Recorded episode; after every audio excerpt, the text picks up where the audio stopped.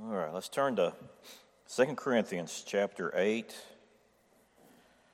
I think we're down to verse 16. And I'm going to read, I think I'm going to read verses 16 through um, 24, and then we'll kind of talk a little bit. So, starting in uh, verse 16, it says, But thanks be to God, which put the same earnest care into the heart of Titus for you. For indeed he accepted the exhortation, but being more forward of his own accord, he went unto you. And we have sent with him the brother whose praise is in the gospel throughout all the churches, and not that only, but who was also chosen of the churches to travel with us with this grace, which is administered by us to the glory of the same Lord and declaration of your ready mind avoiding this, that no man should blame us in this abundance which is administered by us, providing for honest things, not only in the sight of the Lord, but also in the sight of men. And we have sent with them our brother, whom we have oftentimes proved diligent in many things, but now much more diligent, upon the great confidence which I have in you. Whether any do inquire of Titus, he is my partner and fellow helper concerning you, or our brethren be inquired of. They are the messengers of the churches and the glory of Christ. Wherefore, show you to them and before the churches the proof of your love and of our boasting on your behalf. And uh, kind of in the in the verses 16, I didn't read all the way down through verse 5 in chapter 9, but really um, in verse starting in verse 16 and kind of through verse 5 in chapter 9, Paul's given us insight in into the process. You know, we've been talking about this collection and giving for several, probably for several weeks now, but he's really given us some insight now into the into the process of overseeing how this collection or this offering was was being handled. And Paul was he was really focused, and we're going to maybe talk about that a little bit. He was really focused um, that on making sure that there was a lot of care put towards this, how this offering was going to be taken care of, how it was going to be overseen. He, he wanted great care and integrity in the handling of this offering. And we kind of see the comments in that in some of the verses I just read. Because he knew that there was plenty of folks against him and against the Lord. And he knew that the opportunity was there for men with will and bad intent to use it as a means to cast doubt on the ministry and to raise accusations, to question the process of how the offering was going to be handled. And he wanted the money, he wanted to be sure the money was handled carefully, you know. And it was needful then, and it's needful now. And I thought about how that, you know, we, it's all of our responsibility, but then those of us that are in, maybe more so, in, in leadership of the church to make sure that the money that, that you, everyone is entrusting to the church is being overseen and being managed and being accounted for properly. That there's a lot of trust. You know, we want, I mean, there's got to be trust around the, the giving of, of, of money. I mean, because when the Bible says the money's root of all evil, I don't have to tell you all, there's all kinds of stuff that can spring up when there's any kind of question or doubt or anything like that. And Paul was concerned about this. And um, there's got to be utmost accountability for the, for the money. I mean, it's, it's God's money. You know, it's money that's being given to him on his behalf. And uh, it's, be, it's to be used to further the gospel, and the money's not to be spent for any other reason. And, you, and you, you may say, well, you know, are you telling me that every dollar that's given to RGT goes to further the gospel? I believe, yes, it does. I mean, and, and now, granted, you, you, we can, there's different things that it's given for or used for, but I mean, even the utilities on the building. I mean, again, I've probably said this in the past. The utilities on the building are so we have a building to where we can come and meet and, and, and grow and, and go forth and, and do his work for him. And even, you know, in the, in the instance when maybe there's a need within the church, you know, I mean, we've been blessed that there's not a lot of that. I mean, but when there is, you say, well, how is that really a furtherance of the gospel? That's the love of Christ. I mean, that's showing the love of Christ to folks. I mean, that's what we're supposed to do. So, anyway, I think you get my point. So, um, in verse 16, I like, I like how Paul, and, and, of course I don't have to say this, but we get details. I mean, we, we're, we're going to get a feel for how he, I think, how we can feel kind of the weight that he was carrying in terms of how he wanted to make sure that this collection, that this money was going to be handled properly. I mean, he was very concerned about it. And he says here that he was thankful in verse 16 that Titus, you know, God directed him, I believe, I mean, without a doubt. He had a desire to assist in the collection, and Paul gives thanks to God for this in verse 16. Then he goes on in verse 17, and he says that he accepted the exhortation. You know, he was glad he'd asked. I think he'd asked Titus to participate in it. And um, I think God guided both of these men in this effort. I mean, I think needless to say that they were both guided by God in this effort. And then we come down to verse 18, and I think it's interesting. He says, And we have sent with him the brother. And this, this person's not given, the name's not given. Now, there's a lot of people suggest that maybe it was Luke. I mean, there was all kinds of what a little bit I read about it. There were several names mentioned, but it doesn't really matter, okay? The, the thing is, we need to keep in mind, from my perspective, is this brother was someone that Paul had a lot of trust in. Yeah, I had a lot of confidence in. And I'm sure that it was some it was someone that was very close to Paul in the ministry work, and regardless of who it was, they were known for their service. Otherwise, he wouldn't have chosen them. If they wouldn't have been known for their service, I'm sure he wouldn't, they wouldn't have been chosen for this.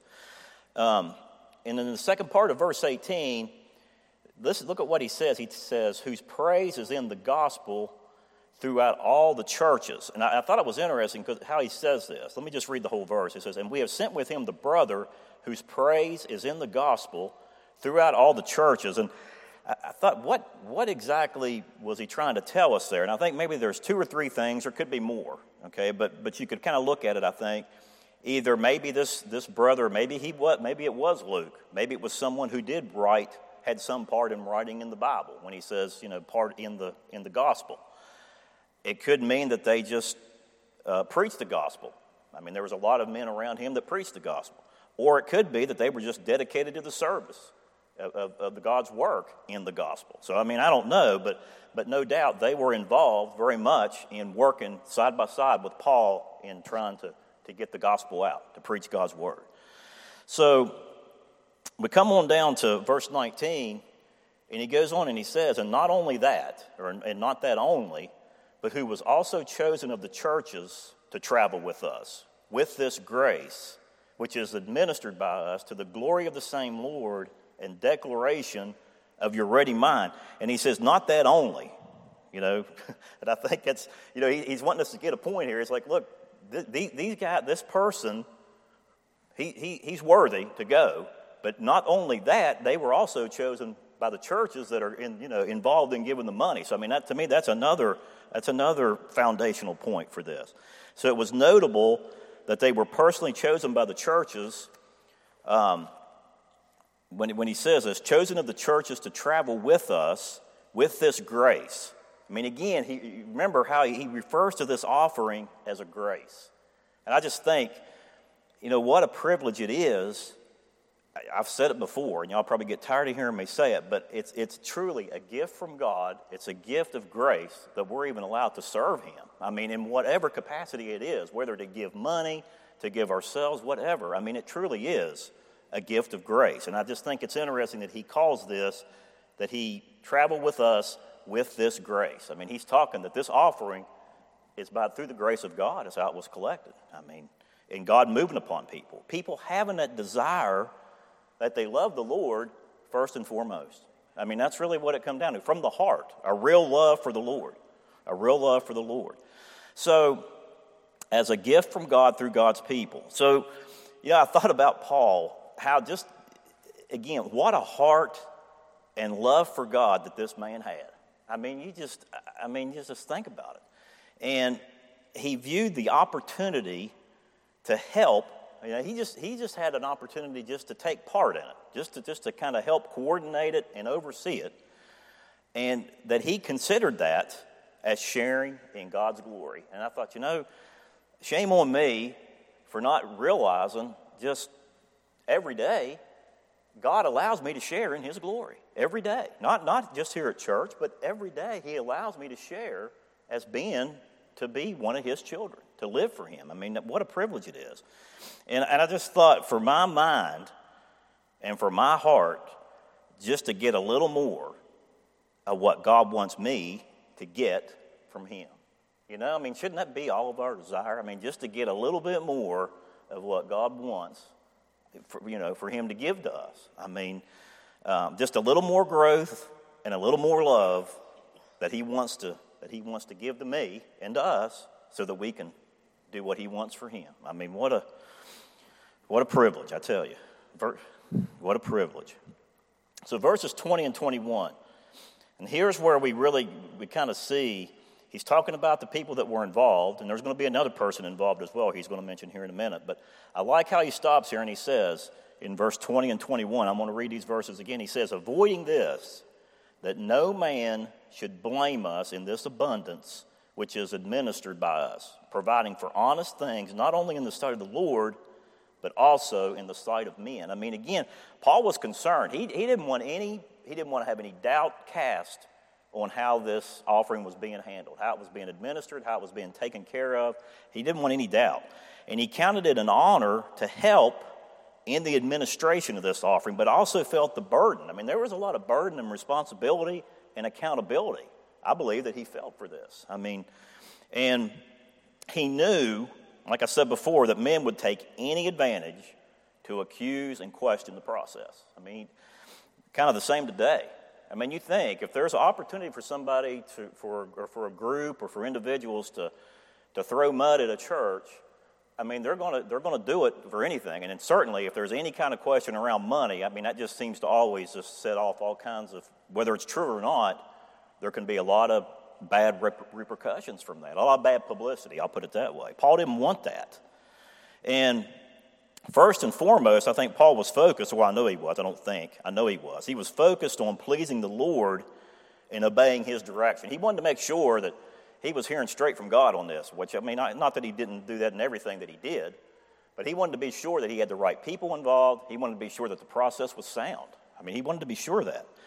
And because he knew it could impact the churches in a negative manner, he didn't want to have anybody any advantage to accuse and question the process. He wanted, every, he wanted to do everything in his power to ensure the highest level of accountability and trust in how this offering was being handled. I know I've said that before, but I mean, that's why he's given us these verses here. I mean, he's going into a lot of detail to describe how, how they were going about doing this. And um, he knew that he needed honest men, he needed trustworthy men, to work closely with him to make in order for this to be accomplished. He knew that was that was an absolute had to happen. You know, and, and you think about this, one person, he knew this, Paul knew this, one person should never be given responsibility for money. Okay? You don't ever want to do that. Okay? I mean, that's just I mean, I, my, my accounting and budgeting background comes out here from what I, you know, what I used to do. And I mean, you know, that, that tells me there's things called what they call internal control weaknesses. Okay, and those are the things that you look for. You never wanted people to be taking money in and at the same time managing that money and, and nobody else having any kind of oversight of it. That's just, a, that's just asking for, for big time trouble. And you don't want that. And Paul knew this. I mean, you think, you know, it's just, I just smile when you think that man has not changed one single solitary bit. I mean, since all the way back in Paul's time and even prior to today, it's still the same things that cause problems among men, and it's still and men are still the same. I mean, it's just exactly the same. I mean, it's just I just have to smile and think about that. But so you don't put people in a position to fail, and that's what Paul. I mean, to me, that's what he wanted to make sure he didn't do here. He didn't want to put these men in a position that they were going to fail. He wanted them to succeed. And, you know, it's, it's not enough. I thought about this, and you can say, well, you know, the Bible tells us here that these were good men. You know, that, okay, that's, that's good. But you know, it's not enough to have a conscience that's clear before God. Okay, that's a good thing. We want to have a clear conscience between us and God, okay? And I mean, I've, I thought when I was studying this, I thought, you know, I've probably said it before or thought it if I didn't say it, and we've heard people say it, and maybe we've all said it. You know, well, the Lord knows my heart. You know, the Lord knows my heart. Well, that, yeah, He does. I mean, that kind of goes without saying, okay? But that's not all that matters. It matters what do people see when they look at us. Okay, I mean, we're not trying to please people, but it matters what they see when they look at us. Okay, and we gotta we gotta give no opportunity to man for them to insinuate that our conscience is not clear. Okay? You say, well, you're telling me to worry about what other people think? No, I'm telling us we need to worry about what our character is, not just in here, but out there. Our character matters. It matters what we, you know, how we act at, at home, wherever it is. It matters. And um, we, we, I mean, the the enemy knows exactly how to to push our buttons. Okay, for lack of a better way of saying it. And you know, we don't have to be out on. Certainly, when we're out representing, I mean, on a, if we're out doing door to door things like that. But I mean, even at home, you know, we can be a a negative impact on those that are closest to us, too, if we're not careful, right? I mean, we can be. And neighbors or whatever. I mean, so. But Proverbs, Proverbs, let's see, Proverbs chapter 3 says, Proverbs chapter 3, verses 3 and 4 says this. And I, like I like this verse. Let me find it here. It says, and listen to what, what it says. It says, Let not mercy and truth forsake thee, bind them about thy neck write them upon the table of thine heart.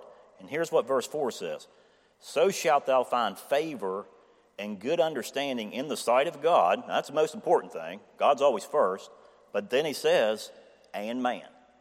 So, I mean, we, you know, we, we're, we're, li- we're to live the right way and have the right character, not just because we belong to the Lord, but because we need to be the right example to people, too. I mean, it goes without saying, I know, but it's important. And um, even Jesus even tells us over in Matthew, find it here, Matthew chapter 5, verse 14.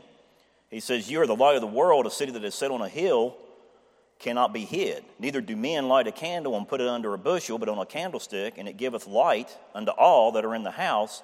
And here it is in verse 16 Let your light so shine before men that they may see your good works and glorify your Father which is in heaven. I mean, whether we like it or not, we're an ambassador.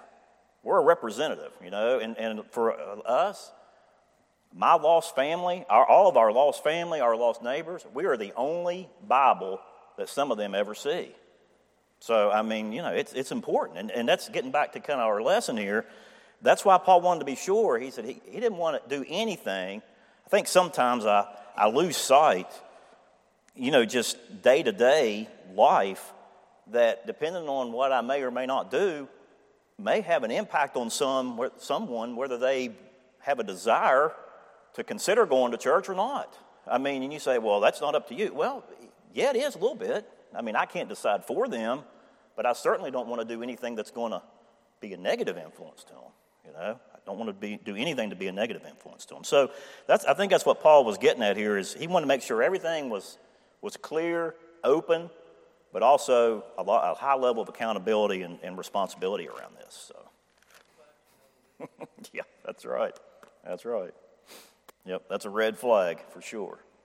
So, all right. So, verse 22. Verse 22. And then Paul goes on and he says, And we have sent with them our brother, whom we have oftentimes proved diligent in many things but now much more diligent upon the great confidence which I have in you. And you know, in verse 22, we see that God directed Paul to have three men work together in this effort to take care of this offering.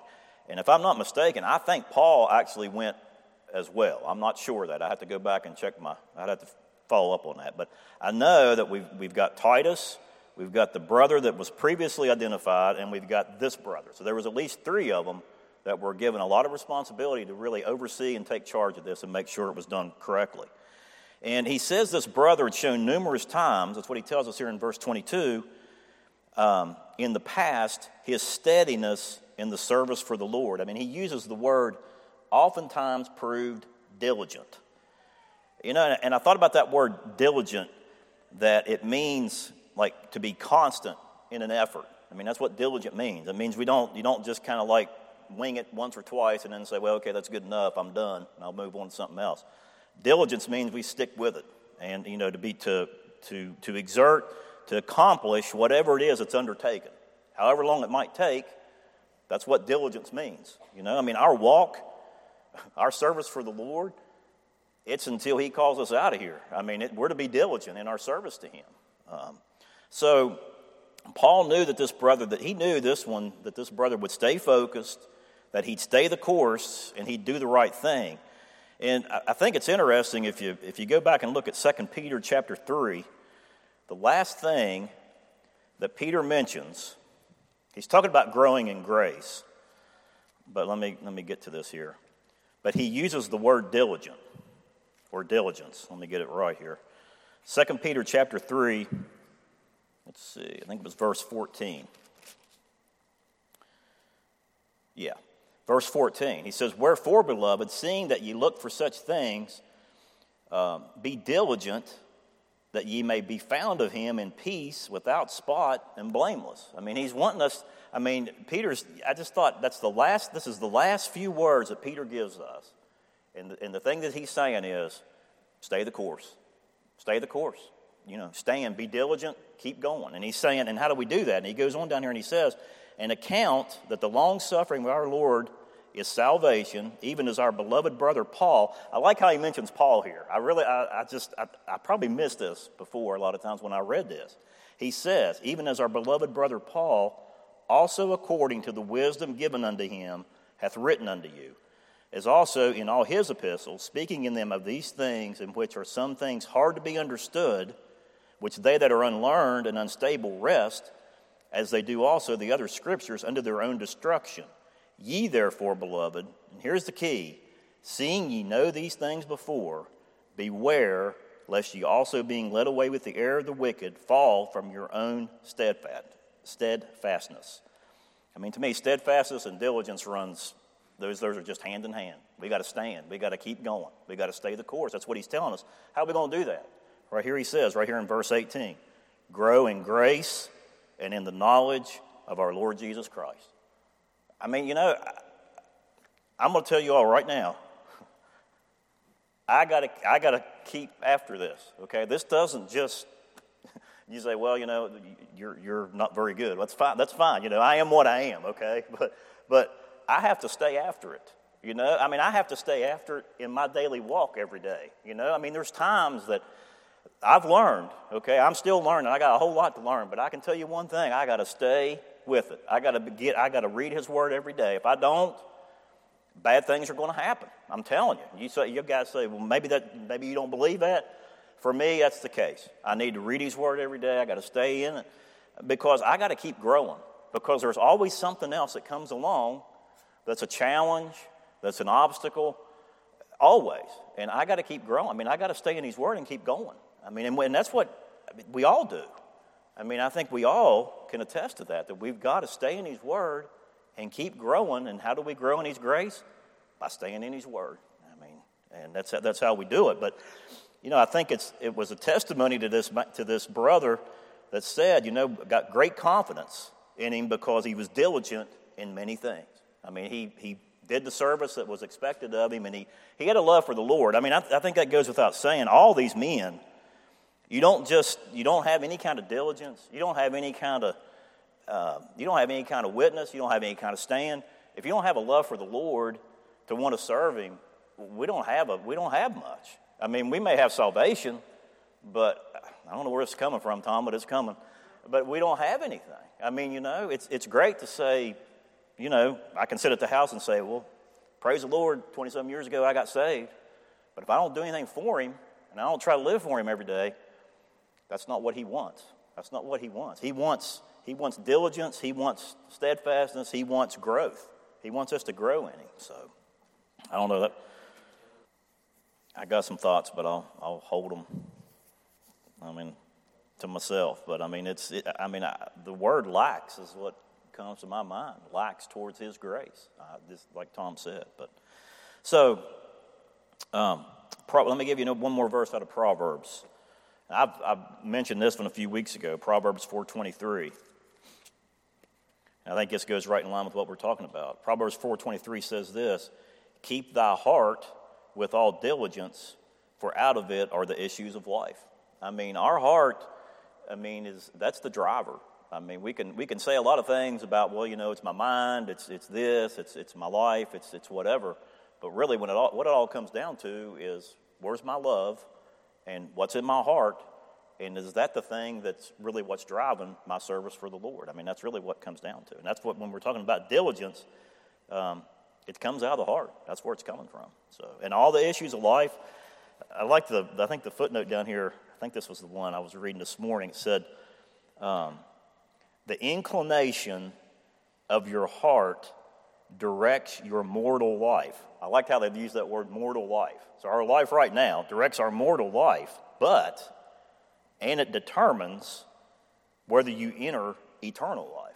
Now, granted, I know he's talking to the unbeliever there, but you think about that. That is so true. Those that don't want to accept Christ, it's their heart that they won't give over to him. When you think about that, I mean, I just, I just thought when I read that this morning, I hadn't read that footnote before, but I just thought that was kind of, I kind of caught.